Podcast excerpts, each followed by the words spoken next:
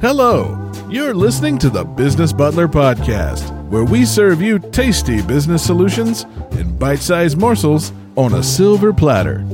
And now here's your host, Clayton C. Butler.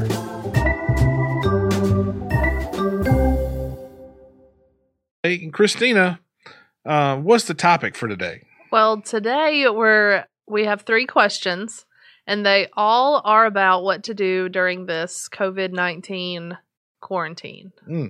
Says I am a restaurant owner. We're receiving a larger volume of calls due to to go orders, but I have a smaller staff right now. How can I ensure all calling customers are happy? Mm. Um, short answer, you're not. Because you're not going to make everybody happy. But I'll tell you something that might be able to help you. Um, first of all, you want to reduce the caller anxiety. And one great way to do that, I suggest, is uh, an on hold message. Hmm. What on hold messages do is they reduce caller anxiety. If you don't know what an on hold message is, I know you've probably heard one, so I might be, you know, being redundant. I'm not trying to talk down to anybody, but it's a six minute audio loop that has a message and music along with it that plays on your phone system. So, especially in this time, you want to reassure them that you're you're getting back to them and that your call is important. But you want to provide some helpful information, especially right now. You want to give them information while they're on hold, so you can get you can let them know. Say um, what your protocol is for drive up to the second parking slot if you Mhm. want to place a to go order or something like that. Uh, since a lot of people are doing curbside pickup Right. or whatever, so tell them what the protocol for that is. Tell them what your new hours are right now during during shelter in place things like that. Tell them if you've got specific menu items that you're not serving, or if you've got specific special items that are quick um, that you have an abundance of to suggest. So your on hold message is a great place to do that. Another thing you might want to consider, since uh, a lot of restaurants and stuff are laying off staff or furloughing staff during this particular time, take some of the personnel that you would consider non-essential right now and put a dedicated person on the phone taking orders That's a good idea. and putting people on hold and and manning the phones and just have that strictly be one person's job um, it could be a hostess that you might have had to Mhm. to send home during all this the hostess would be a great op- op- option for that um, so I think that's uh, that might help you go a long way with reaching those phone customers and helping as much as possible to alleviate some of that uh, frustration during all this.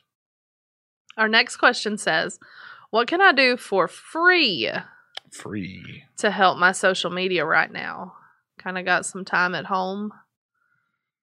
Well, right now, if you've got the time, hmm now's the time to be posting content because your audience is on the phone, on a device, on their computer, hmm consuming content. And why couldn't it be yours? Should be yours. So now's the time to be posting to get in front of your ideal customers, clients, patients, friends, just to either generate goodwill or to try to promote, to pre sell some stuff or to actually make sales. I mean, the marketplace is still open online. hmm We not, might not be able to go physically reach people and get in touch with them right now, but the online marketplace is alive and well and a lot more than a lot of people realize. That's true. So you need to think about ways that you can use your social media to reach your target market right now. And I've got some other live videos that I post on our Clayton C. Butler Facebook page that addresses that, and we'll address it more here, I'm sure. Um, but uh, yeah, be posting right now. Um, they said, what else? What can they do for free right Mhm. now? You're my social media guru. So Well, it's interesting that this quarantine time, shelter in place, came at the same season that we associate with spring cleaning. Ah. And I'm a big proponent of social media spring cleaning. So if you perhaps were to start with like your Facebook page, I always start with the profile picture and the cover photo and make sure that they are updated, that they are the right size, that they are current, that they look good. There's a lot of Googling that you can do to make sure that you have a good photo that's, you know, bright and it represents what you want it to represent.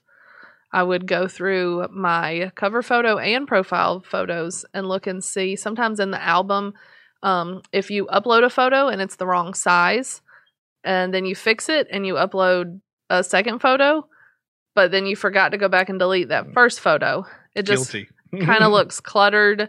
Um, sometimes people do click on that profile picture and then they click through to see like your history of pictures and you don't want them to see things that show like how you moved the sizing of that photo around. It just doesn't look very intentional. So you're just kind of cleaning those things up. Um, what's interesting with Facebook is that when you do start a page for your business, not all of those business pages are the same. They have different templates. So, for example, you can have one for your company or your organization, and it is more for like a broader organization. Um, like the American Cancer Society would have that type of page template on Facebook. But if you have a business that has an actual address, you have actual hours that you are open, and you're trying to kind of drive traffic to that one place, like a an actual location, then you would want to make sure that you're using that template. Mm. That template also allows for um, customers to leave reviews. So, a big question is always how do I respond to negative reviews or what do I do with inappropriate comments that are left on my page? So, this would be a good time to go through those reviews, thank the people who have left good reviews, and then address those reviews that are not so nice. Um, if somebody, our policy here is kind of to address all of the reviews or all of the comments unless something is completely inappropriate like and not business related. We Right. would we would only remove a comment if it was inappropriate. Laced so with profanity and just right or it's just not vulgar or- business related um it's not really done by a real person. So you want to go through and make sure all those type things are cleaned out. It's also the time that you can you know look at your twitter and your pinterest your instagram look at your profile pictures there kind of clean up sometimes you want to go through and look at who you're following Mm. or who has followed you or who you're subscribed to um, different things like that. This is really the time for that. And if you don't have maybe a Twitter or an Instagram or a Pinterest, you want to do some Googling there and see if my target audience is on one of those platforms. This might be the time to start opening those social media accounts. So- That's true. And it's not just social media that you need to think about too. It's uh, sites like Google My Business. Hmm. If you're not on Google My Business and you have a business, you need to get on it. It's very similar in look and functionality to a Facebook business page, a little more stripped down, but it's where people are going to land first when they search for you. Okay. So if you see if you've seen businesses off to the, the right hand side when you search for particular business and it's on a map and it pops up over here, Google My Business has a place for pictures, posts, just like uh, Facebook does. Oh, wow. Video. Um, it has a place where you can make offers and uh, specials or, or whatever and redeem those those offers. Places for reviews, places for your menu, photos, all kinds of stuff. So if you're not on Google My Business, it's free. Just get a Google account and put your business on Google My Business. And if you need any help with that, we'll be glad to help walk you through it. So sites like Google My Business and Yelp, sites like that, where people are looking for your type thing Mhm. Uh, you need to set those up and you need to maximize them and optimize them so that you stand out over everybody else. Because when people are searching and they're going to, to YouTube, I mean not YouTube, when they're going to to Google places to eat, Right. you're going to pop up there if you're a restaurant and if you've got your hours, if you've got pictures of food, if you've got reviews, if you've got video, if you've got offers and coupons, you might stand a chance of of having a leg up over your other competition. But if you don't have that, somebody might completely overlook you and just keep right on going. And you've mentioned before that the Google My Business having that set up is almost more of a priority before a full blown website. Right. They're going to find your Google My Business before they find your website, most likely. Um, because a lot of websites right now, unless you're good at SEO or you've got somebody that you've hired to help Mhm. you rank high on Google, um, it's going to show up below the Google My Business. And plus, when you search for restaurants in your area, That's the information that shows up. that's the first information that's going to show up is what's already in Google, what's Wow. already in Google My Business. I think both of I didn't mean to cut you off. No, no, you didn't. I think both of those you mentioned um, Google My Business and Yelp. They also have reviews that you could be responding to during this time. hmm So I think those are are good, solid things to do right now. It's So like giving your for- social media a spit shine. That was a good question. yeah, Things we can do for free. Sometimes it's hard to think about marketing and advertising and you think it has a budget attached to it, but there are things. Those tips could go a long way right now. yeah. All right, one more question right now about um, what to do during this quarantine. This one says it comes from a salon owner. Mm. As a salon owner, what can businesses like myself do during this time where we are closed down? Mm, They mentioned hair salon, nail salon, massage therapy, etc. Mm. Yeah, y'all are hit hard right now. That was very unexpected for them. Yeah, yeah. You guys have really, really been hit hard, and and uh, commend you for weathering it through this. And I Mhm. hope your business does pick back up and, Yes. and can you can keep right on going. But I know it's got to be tough financially for for that particular industry right now. hmm So, what can they do during this time? Um, that is a hard question. Um, I think the first thing they should do is they should really take stock of who their customers are. That's always going to be the first thing I say is is who are Mhm. your customers. What else do those customers need that's related to your your industry? Mhm. So uh, it's time to, to push outside of the closed box that you that we often as business owners find ourselves in. Well, this is what I do. So maybe you could think about you have if you have product, if you sell hair care products, skin care products and stuff in your salons. Right now you might want to consider e-commerce. Ah, So you can still be making a little bit of income on e-commerce because you can put those out there. You can create a Shopify store for very cheap. You can put those products on Shopify, put them on eBay, and e- make an eBay store, um, which is all but free. They take a little bit of a percentage off Right. of your sale, but they also, you know, charge you like a small nominal fee to post. But it's like it's so cheap, it's negligible. So think about what you what you sell in your salon or in your business that you can sell as a retail um, online e-commerce product. Uh, gift certificates.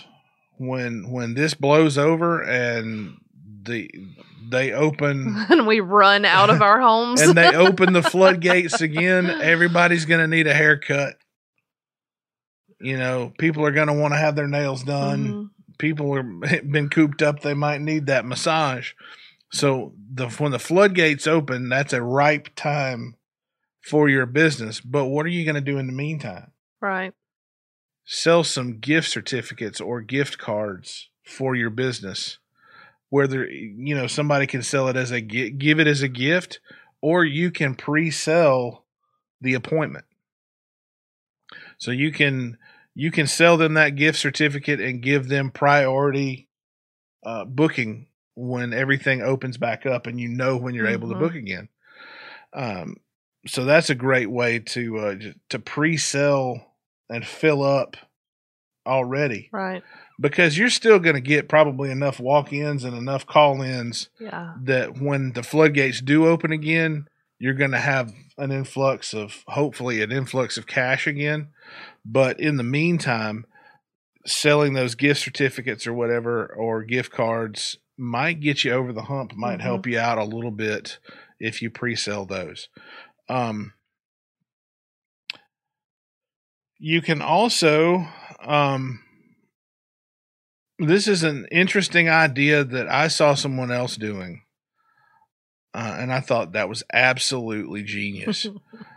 I saw um, a lady that had a new salon in our area that, um, I mean, no joke. She opened the week Mhm. that that this thing happened, the week of the shutdown.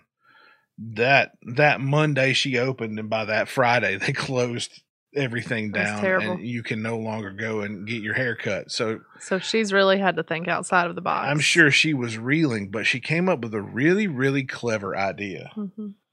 to do in home consultations through Zoom or through uh, Google Hangouts or FaceTime or whatever to help you cut your family's hair.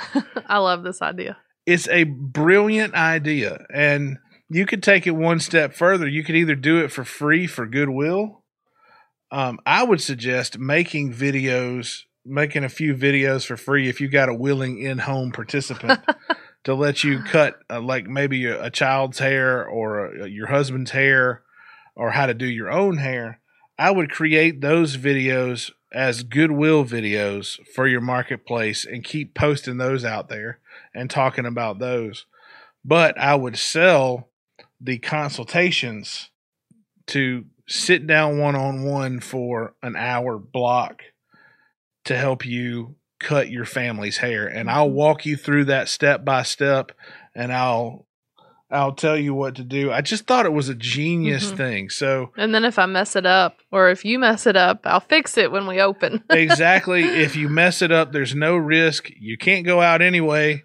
So we'll fix it for you for free when you know we'll we'll clean it up for you Yeah. for free when this is over. So I thought it was a, a pretty genius idea that she came up with that. But taking it one step further and selling those blocks of time, that's a that's a way Mhm. that you can make um make some income doing this. Everybody else is on a Zoom meeting, so it's another way that and when you get into to, to beauty and and things like that your your customers are like your clients they're like they're under your wing in in a sense like it's it's different from a commodity where like yeah i like shopping at, at walmart but if costco has something for cheaper i might go there like that's a commodity type thing but when you get into the beauty space Mhm. nails, hair, massage.